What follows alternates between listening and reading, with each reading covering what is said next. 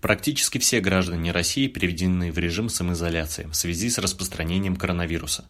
Кто-то относится к этому слишком трагично, а кто-то халатно. В Праге живет моя подруга Женя, которая уже более 3 недель на карантине.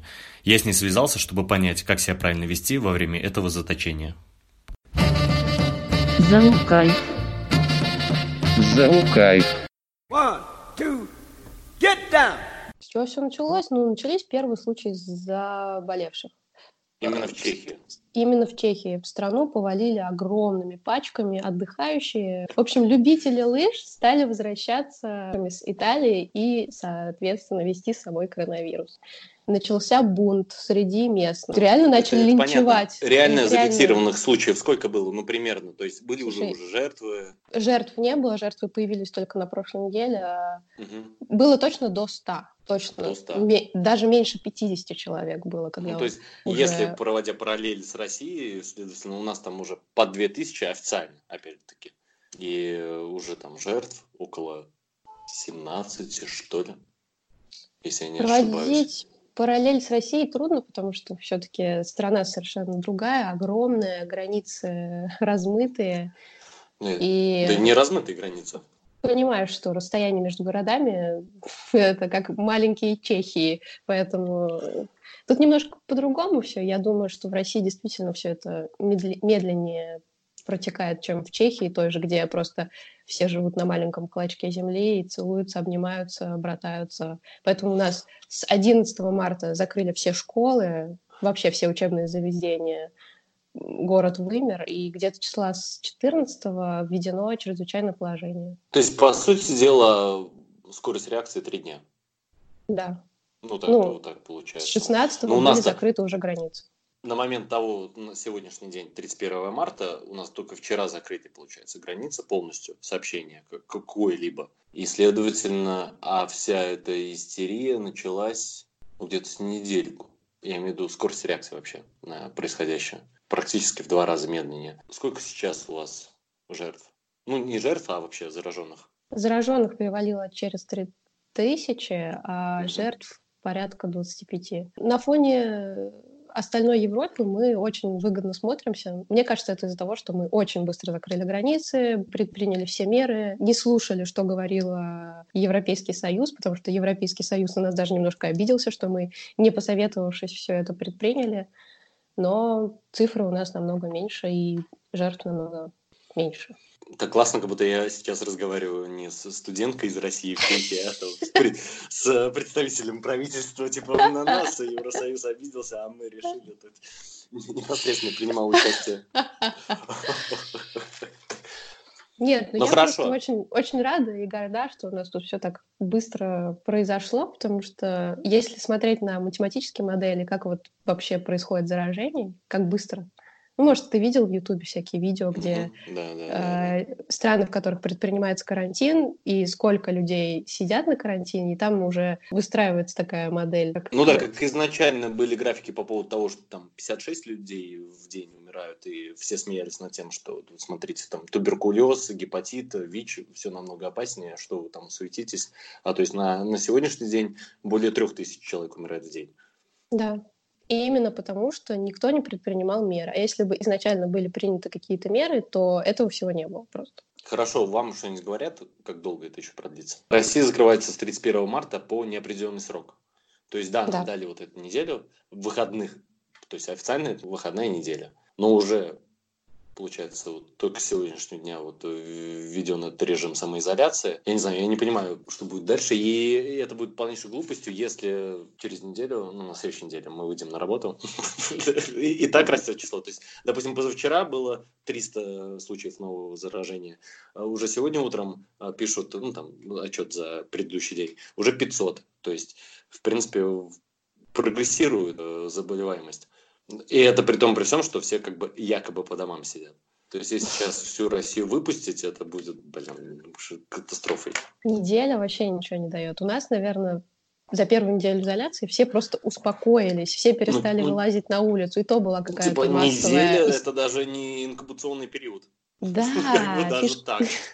Вот если бы реально все сидели дома 14 дней, никуда не вылазили, ни с кем не контактировали, это было бы идеально, и реально можно было уже там на 20-й день всех выпускать, потому что все переболевшие его переболели, и никого бы уже не заражали. Но, увы, у нас так не будет. Ни у вас, ни у нас, вообще нигде. Потому что это нереально. У нас это говорят, хорошо, что примерно через месяц планируется пик заболеваемости по всему миру. И уже потом, то есть в мае, планируется то, что будет начинаться уже спад. То есть к июню, возможно, уже все это начнет прекращаться, но я не знаю, это... Такого просто никогда не было, и поэтому никто не может дать никаких нормальных оценок. Все только гадают. Ну, в принципе, это логично, потому что... Но еще там поступило там страшные, опять же, такие новости из США о том, что в сентябре нас ждет вторая волна какая-то. То есть... Да. А вторая волна, чем она обусловлена вообще? Многие говорят, тем, что типа... все расслабятся, из Китая к нам это придет, или как? Да нет, просто не долечим всех, откроем границы, лето, все начнут путешествовать, опять друг с другом видеться, и просто к осени начнется вторая волна. Потому что вирус мутирует, его как бы не искоренишь полностью, увы, а вакцины у нас нет. И, честно говоря, у меня большой скепсис насчет вакцины, потому что, ну, создадим мы вакцину к этому коронавирусу, к этому типу, но потом как бы к следующему, к мутировавшему у нас ничего нет, и... К чему все это? А еще говорят, что вакцинация против туберкулеза что-то останавливает. Нет, я видела эту тоже, да? Новость на просторах СМИ, но никаких официальных данных ничего нет. Ну хорошо, смотри, мы сейчас все дома. Там вроде бы даже говорят о каком-то комендантском часе, то есть условно с 8 вечера вообще нельзя будет никак покидать дом, а до этого времени ты должен... выходить на улицу по какому-то разрешению. Непонятно, где это разрешение брать вообще. У вас есть какое-то письменное доказательство того, что ты идешь на работу, ты идешь там по каким-то срочным делам там, и так далее? Нет. Разрешение, все на твоей совести. Мне кажется, просто в Чехии люди немножко вялые и чуть-чуть сознательные. Я выхожу несколько раз... Ладно, нет. Один раз в неделю я выхожу в магазин. Угу. Все. Еще я прохожусь каждый день вокруг своего дома, ну, чтобы у меня совсем не затекли ляжки. Вот ты выходишь раз в неделю в магазин. Какие меры предосторожности? То есть, понятное дело, то, что там это маска, по-любому. Маска. Без нее, если ты вообще выйдешь у нас на улицу, у тебя штраф 10 тысяч крон. Конечно, к тебе не подойдет полицейский такой: «О, вы без маски, штрафую вас на 10 тысяч». Нет. Он тебе сделает замечание, и если ты не одеваешь ее или сопротивляешься, то это уже какая-то статья, и все. Это уже 10 тысяч сразу с тебя снимают. Ну, просто глядя в окно, я вижу крайне мало людей в масках у нас сейчас. И в основном это женщины. То есть мужчинам западло носить маски. Ну, как обручальные кольца. Обручальные кольца тоже мужчины не носят. Нет. Это как я слышал, там, то, что грузины не носят очки, потому что, ну, типа, это что, я ботаник, там уже сидел, есть такой стереотип, что, ну, мужественность за диоптриями вообще все исчезает. Ну, у нас все ходят как миленькие, и в обручальных кольцах, и в масках, поэтому люди покорные. Ну, ладно. В общем, выходишь на улицу в маске, маска тебя не защищает. Это надо понимать. Это защищает других от тебя. Защищает других от тебя, потому что неизвестно, болеешь ты или нет. Ты сам не знаешь. Даже если у тебя нет никаких признаков, это вообще не значит, что ты не являешься носителем этого вируса. Поэтому маска. Обходить всех людей стороной по 2 метра. Я думала, что это невозможно. Нормально. Получается. Приходишь в магазин... Да. И просто не приближаешься к людям. Меня еще очень удивила рекомендация, то есть когда это все началось, именно фигурировало расстояние в 1 метр. То есть сейчас уже везде пишут 1,5. Угу. Ты говоришь сейчас 2 метра. То есть, в принципе, 1 метр — это вот прям критическое расстояние, 1 метр. То есть до тебя может что-то долететь, особенно если человек не в маске. Если вот человек в маске, то 1 метр, в принципе, нормально. Но, опять же, я вчера шла по улице и столкнулась с сумасшедшей городской. И вот лучше от таких держаться реально по 2 метра. Очень важно контролировать руки. Руки. Мы все время трогаем лицо, все время поправляют женщины волосы свои. Это самое главное. Это не неосознанно, это очень действительно опасно. Но имеет смысл в каких-то там резиновых перчатках или это уже перебор какой-то? У нас, когда ты идешь в магазин, на входе тебе дают одноразовые полиэтиленовые перчаточки, чтобы ты там свои бациллами не лапал все эти яблочки, и бананы. Так что да. Но по улице, конечно, ходить не надо в перчатках. У меня руки преют. А, ну да, это же и есть такое определение, как перчаточный сок. То есть это же тоже очень вредная, там, ядовитая херня. Да. Вас пускают в магазин по одному человеку, там, по 10 или как?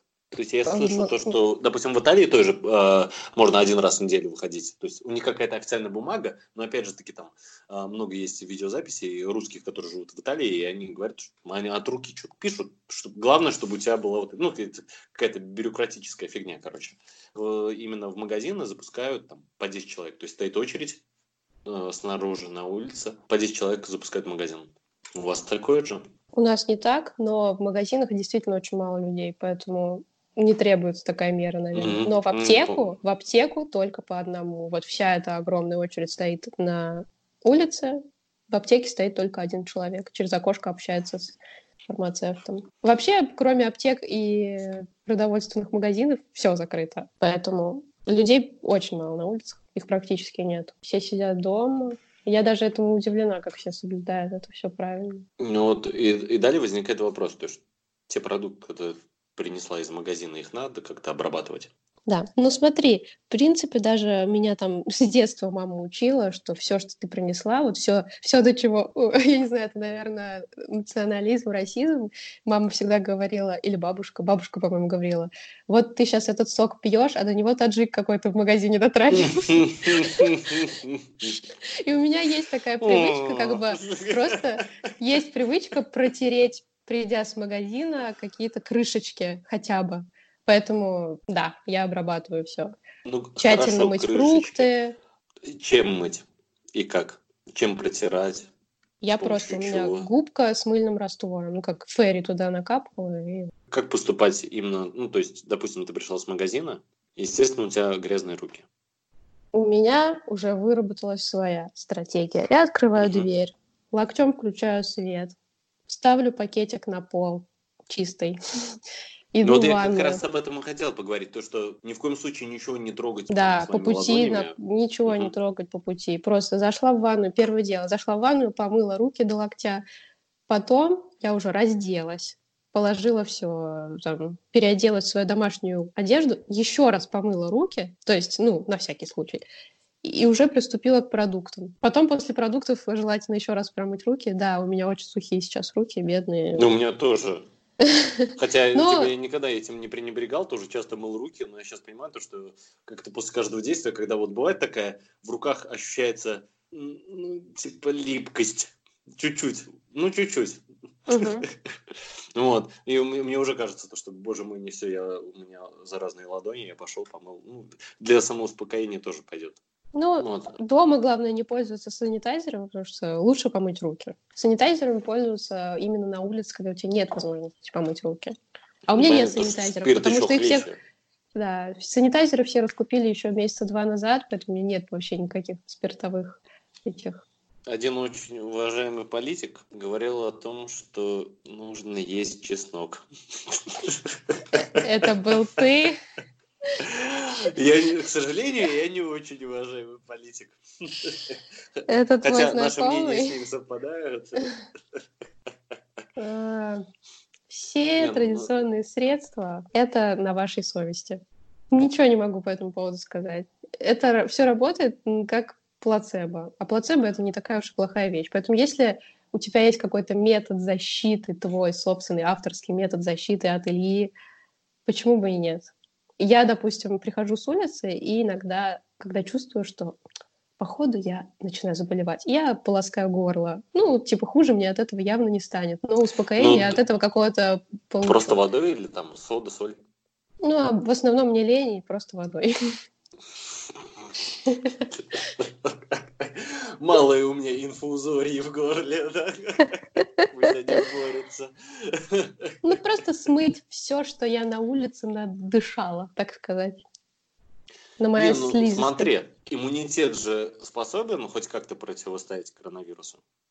Способен, особенно у здорового человека. Вообще у большинства людей, по последним данным, коронавирусом проблем нет, они просто его переносят незаметно для себя и распространяют на слабых. Нет, распространяют его на слабых людей. Естественно, отбор.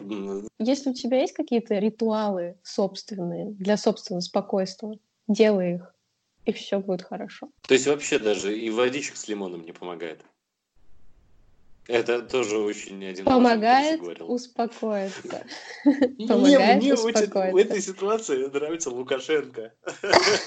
Мне тоже. Я не знаю, как обстоят дела в Беларуси, но когда какое-то интервью Лукашенко по этому поводу, я недавно просто улыбался, я не знаю, мне кажется, мне даже глаза намокли, когда он так по-доброму говорил во время хоккейного матча какого-то своего. Он говорил, то, что там... Ты видишь, как они вот летают, эти бактерии? Я тоже не вижу. Это холодильник, это смерть, там, бактерии. Я смотрю, он так в это верит. Он обезумел. На самом деле. Ну, он так это по-доброму говорит. Его можно было в озвучку детских мультфильмов каких-нибудь оставить просто. Какого-то добренького старичка. Вообще бы круто было. Да-да-да.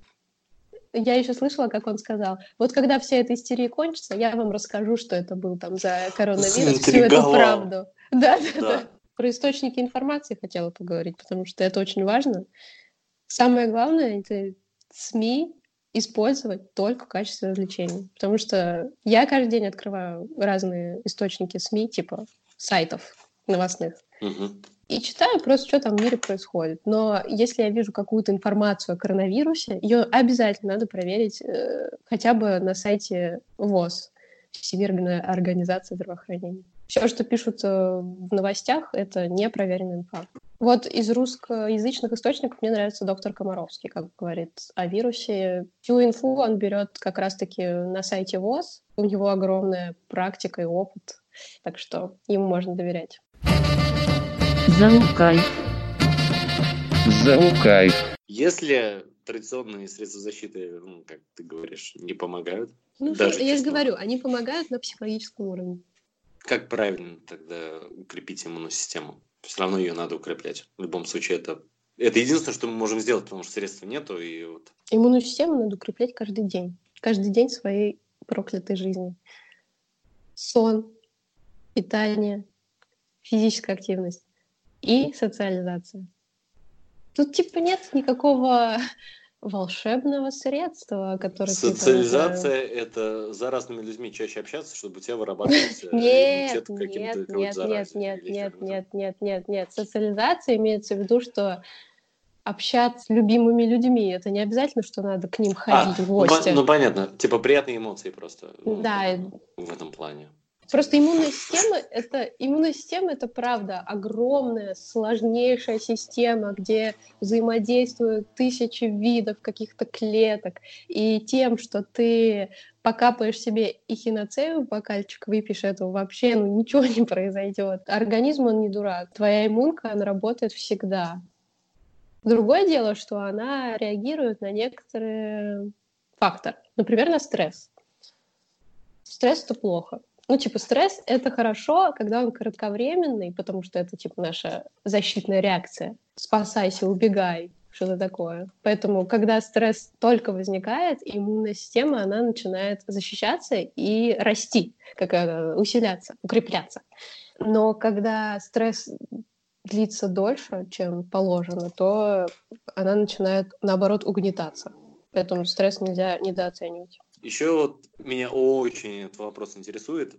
Коронавирус — то, чем болеет и человек, и животное. Правильно же? По-моему, был зафиксирован только один случай, и то, как было написано в ВОЗ, что нет пока исследований, которые могли бы сказать, что, допустим, собаки или кошки могут заражаться и переносить, потому что не было ни одного случая заражения. Но это не исключает возможность. Да, а то мне неудобно перед моим котиком. Придется перестать его мат. Думаю, на секундочку спим вместе. Как бы у нас близкие отношения. Тогда обезопасить, чтобы котик не общался с другими котиками. И, блин, что говорить о котиках, если даже по беременным не так много информации? Вообще вся информация к нам поступит там, через пару годиков. Мы узнаем, что на самом деле и как происходит. Потому что сейчас все стараются выжить. Все лаборанты, врачи, они мобилизировали свои силы, чтобы помогать людям. Пока нет времени, чтобы именно прорабатывать всю эту инфу, что правда, что неправда. Поэтому ничему не верьте. Как-то так. Ты сидишь дома в самоизоляции, и, допустим, тебе поплохело. То есть ты там температура, кашель, насморк, все вот всевозможные какие-то симптомы. Что делать в такой ситуации? То есть, допустим, у нас существует горячая линия, ты звонишь по ней, тебя малейшим образом как-то инструктируют, и в основном, в случае, если ты не контактировал с человеком, который был за рубежом, тебе говорят о том, что приходите на прием к врачу. Это ужасно. Это ужасно, потому что в плане, что ни в коем случае нельзя переться к врачу. Вообще никуда нельзя выходить. Если ты чувствуешь какое-то недомогание, сразу автоматически думай о том, что ты потенциально опасен для всего мира, и тебе просто надо сидеть дома, не высовывать нос. Если ты не входишь в группу риска, то есть если тебе не 65 лет, и если у тебя нет там сахарного диабета, каких-то диабета и страшных каких-то заболеваний сопутствующих, то просто переболей дома и попробуй никого не заразить. Это будет геройство и самое большее, что ты можешь делать. А разве если у тебя лечение не подвергать тебе опасности, но имеется в виду, что могут быть осложнения же какие-то. Ну, смотри. Ну, пневмония когда разовьется. Ты когда болеешь ОРЗ каким-нибудь, ты что, сразу вызываешь врача? Нет. Нет. А тут в Европе, между прочим, вообще не существует практики, чтобы тебе на ночь... Ой, тут и на ночь... На дом, чтобы... Наоборот, я слышал про всю вашу эту Европу. One night stand, все дела. Это у вас так все развито. В общем, на дом к тебе никто не приходит. Даже за большую доплату. Как бы человек должен почувствовать, если ему прям плохо, действительно плохо, что он не может дышать, то стоит позвонить на горячую линию или своему там лечащему врачу сообщить, чтобы он тебя проинструктировал, что делать дальше. Просто в основном фишка в том, что там 90-95% людей, они болеют обычно, у них просто не будет никаких осложнений. Если каждый человек абсолютно самостоятельно, который сможет побороть эту болезнь без каких-либо осложнений, будет переться в больницу, будет нагружать систему здравоохранения, то она точно не справится. Надо пожертвовать собой в каком-то плане. Ну и плюс ко всему, что... подтвердится у тебя коронавирус или нет, это ничего не изменит. Ну, да. Лечить нечем. Да. Просто по-любому каждый из нас болел когда-нибудь коронавирусом каким-нибудь другим типом. И все отлично у нас прошло, и не нужен был нам никакой врач. Этот вирус немножко опасен для более слабых людей, у которых аутоиммунные заболевания или диабет. Ну, но понятно, мы, слава богу, смотри, все здоровы. Ты 21 день в самоизоляции. Чем ты занимаешься вообще? Моя жизнь никак не изменилась. Я просто... Тюремный заключенный. Я встаю, прохожу вокруг дома. Пока никого нет, с утра, пока нет людей. Ну, людей, в принципе, нет, конечно, на улице, но я стараюсь это еще больше не нагреть. Просто прошлась вокруг дома, размяла косточки, позавтракала, и все, села за учебу, за какую-то свою там исследовательскую деятельность. Ну, в общем, у меня тут много курсачей надо написать, поэтому я сижу, пишу, читаю книжки, боже, я кайфую, я смотрю какие-то классные сериалы, и все, чего я не могла себе позволить. Я играю на укулеле, и мне это очень нравится. Это мое традиционное средство защиты. Я уже, четвертый день пошел моего в заточении. У меня никогда таких идеальных не было пальцев на руках. Мне кажется, я всю ненужную кожу с них убрал. Я их стригу чуть ли не каждый день. Ну, они всегда под бок. Я не сразу поняла, о чем ты. Я имею в виду, что ты сидишь такой, смотришь, что тут как бы что-то можно довести до идеала дальше. Огранку проходят они. Кстати, я еще, наверное, недельки-две назад завела тетрадочку и просто каждый день записываю, что я делала. Ну, особенно из каких-то приятных вещей. Допустим, я первую неделю вообще не могла сосредоточиться, я лежала на диване, не могла встать, потому что такой кайф валяться и ничего не делать. Но потом я поняла, что у нас это очень долго продлится, месяца два как минимум, и поэтому надо взять себя в руки, учиться что-то делать, потому что когда мы выйдем на улицу, будет кризис мировой, и надо будет спасать свою жопу как-то. Поэтому тебя можно будет увидеть возле метро с укулеле. Вполне, вполне. Поэтому я начала, играть на укулеле, писать свои курсачи и учиться усиленно. А еще я начала печь пирожки. Да, возможно, все люди потолстеют и будут безобразными. Так что есть смысл держать диету и быть очень красивым на их фоне потом. Но вообще вести дневник очень классная тема, потому что я вот сейчас вот смотрю, и мне будет очень интересно прочитать это потом, через какое-то время, что я делала на карантине. Тут мысли просто какие-то свои записываешь и смотришь, думаешь, боже, какой я был дурак. А это было всего лишь неделю назад. Нет, как читать старые комментарии, да, ВКонтакте? Да. 11-го года. Они все удалены у меня. Их не существует. Ну, это как-то структурирует твой день, не позволяет тебе просто все просрать. Нормальная тема. Залукай. Хотела сказать про иммунитет. Я мало чего сказала. То, что люди недооценивают важность сна. Как бы всем это кажется смешно, типа ха-ха-ха. Но сон влияет на иммунитет прям вот очень масштабно. Гигиена сна, особенно в карантине, очень важна. Потому что я понимаю, что мне в изоляции на 4-3 неделю уже трудно спать. Возникают какие-то проблемы, постоянно просыпаюсь по ночам. Ну, и надо с этим работать. И есть на эту тему очень классный подкаст у Джо Рогана с нейробиологом Мэтью Уокером. Я прям захлеб послушала, и очень много интересной информации о гигиене сна и вообще о важности сна, на что он там влияет. Без здорового сна вообще все ерунда. В сложившейся ситуации не хочется сгущать тучи, поэтому хотелось бы закончить на какой-то позитивной волне все равно. Все звезды эстрады пытаются как-то развеселить, подбодрить людей в Инстаграме. Поют разные песенки про выживаемость и так далее. И я нигде не видел этой песни, хотя она культовая. И она, в принципе, злободневная в том плане, то, что мы не знаем средства, как с этим сейчас бороться. Это песня «Еротик, доктор Дик». Ты не поверишь, но она у меня реально пару дней назад в голове играла, просто из ниоткуда возникла. И я думаю, что такое? Просто теперь все понятно. Да, у нас полностью так называется «Help me, Dr. Dick». «Help me, Dr. Dick». Я эту песню обожала, когда была маленькая. Отвечаю. Я не видела еще тогда клип. Ты такая 7-летняя, типа. Да! Мне кажется, это очень умиляло моих родителей. Мне кажется, они тоже, возможно, не понимали, о чем. Возможно. Особенно, мой батя точно не понимал, о чем эта песня, потому что она реально у нас очень часто играла. Клип же мультяшный, для детей. Да? Мой любимый мультик после «Симпсонов», о чем ты говоришь.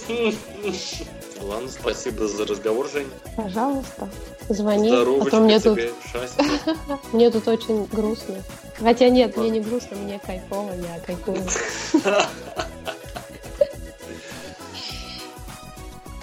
Ладно, хорошо. Здоровья тебе, береги себя. Давай, пока. Спасибо, пока. Jack what is wrong, so get the thrill, take this pill, it moves you along. I'm your dog, Dr. Dick. I can make you feel good and you can make me dick. And for sure, got a cure, cause you're not a peeper. I will touch you, deeper. Come on.